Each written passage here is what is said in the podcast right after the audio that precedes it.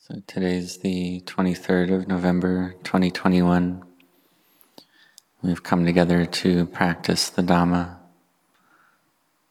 And why do we do this Dhamma practice? We do this Dhamma practice because the mind has delusion, has ignorance. The mind lacks clear knowing, has this quality of ignorance which covers over the heart gives rise to suffering and stress, to dukkha.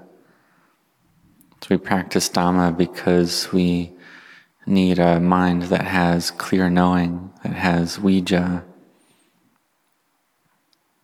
And when we have this clear knowing, then delusion can't arise, and therefore suffering can't arise. Just like when brightness arises, darkness can't arise. Speaking of brightness and darkness, speaking in another way, we can say that the darkness, darkness is still there, but it can't affect the light. It can't affect the brightness. When we turn on a lamp or turn on a light, then the darkness uh, vanishes. But when the brightness, when the light goes away, then darkness is there, the same as before. But when brightness and light is there, then darkness can't affect it. This is like the mind with wisdom that has wisdom arising. Delusion can't affect such a mind. So, therefore, we need wisdom in order to not have suffering.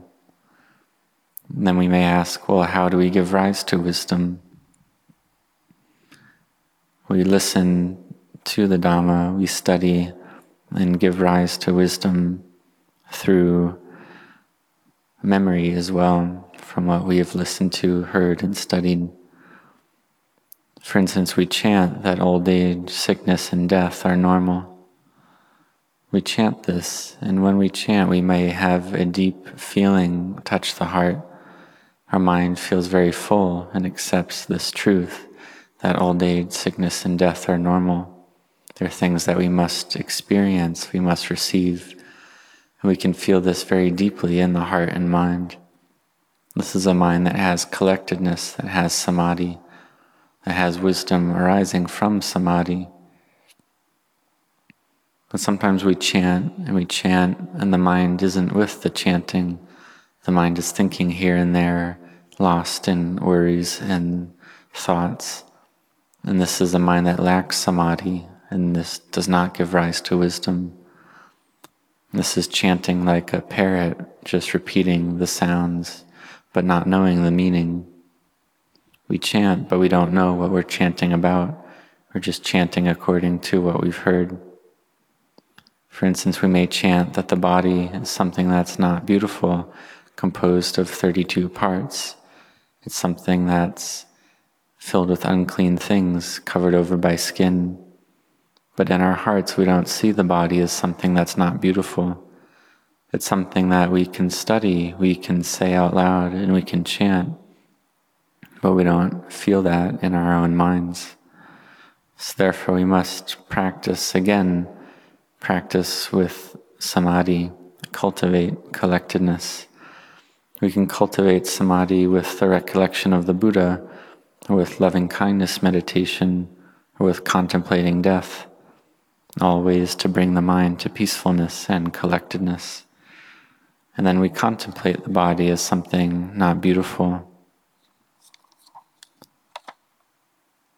We see the body as something covered over with skin. And if there wasn't this skin, then the blood would flow out in all directions. Because we see that there's various blood vessels underneath the skin all throughout the body. It's something that's underneath the skin. There's something, things that are not beautiful. And Ajahn Chah would teach that when there's no skin, then the blood will flow out. For instance, there may be 60 or 70 monks sitting in the meditation hall, and he would teach that if these monks didn't have skin covering their bodies, it would be red in all directions, blood would be flowing in all directions. And so we see that the body and see this blood as something that's not beautiful, something unattractive and unclean. So we contemplate to see this clearly. In the beginning, we may not contemplate to see the not beautiful nature of the body, and that's okay. We can use a single meditation object, a single kammatthana. So don't worry about this. Don't worry, will I see the Dhamma using this object? Just use that meditation object to bring the mind to peace. It can be loving kindness meditation or repeating Buddho with the in and out breathing. Whatever one's meditation object, use that object, uh, practice with it until you're skilled and proficient in that, until you can bring the mind to collectedness well. Until the mind is well and collected, then you're able to control the kilesas, to reduce the thinking in the mind to give rise to applied thought, sustained thought, rapture, happiness, and one pointedness.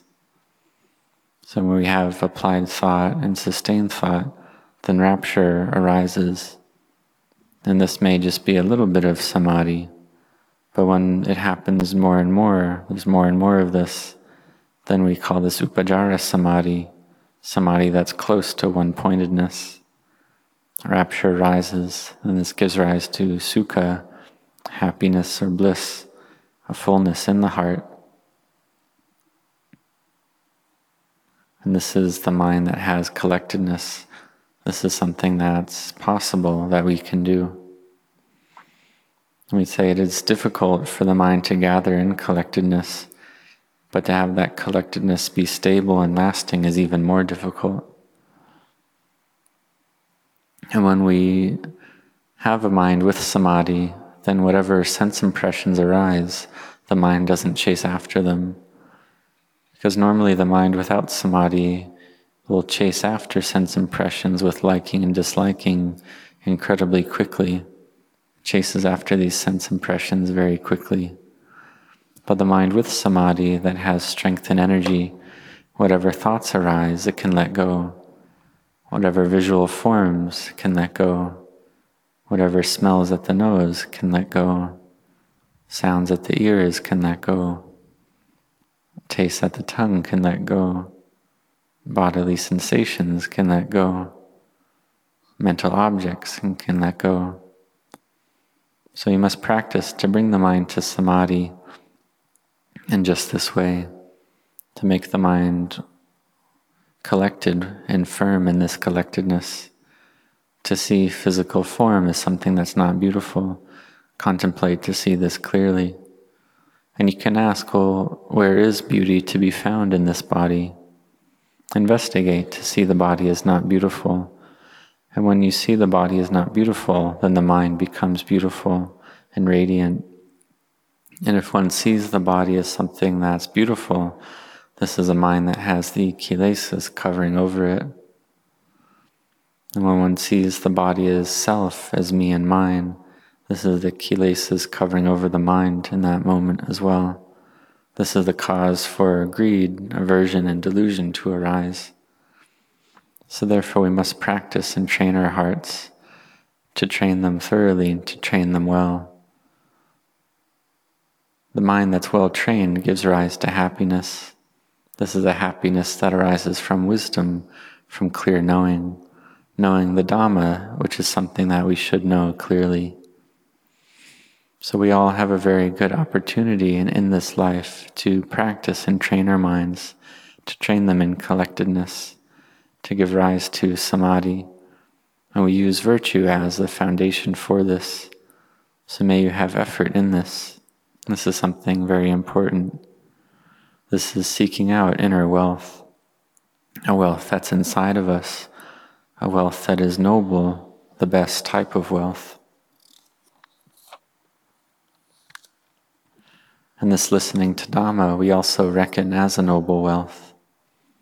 Practicing generosity, making merit, practicing virtue, listening to Dhamma, these are all types of noble wealth. So, therefore, may you have effort perseverance, and firm intent in your practice, in your building of goodness to the best of your ability. And we as a society have a, a very good opportunity, very good fortune that we have this opportunity to practice and make merit.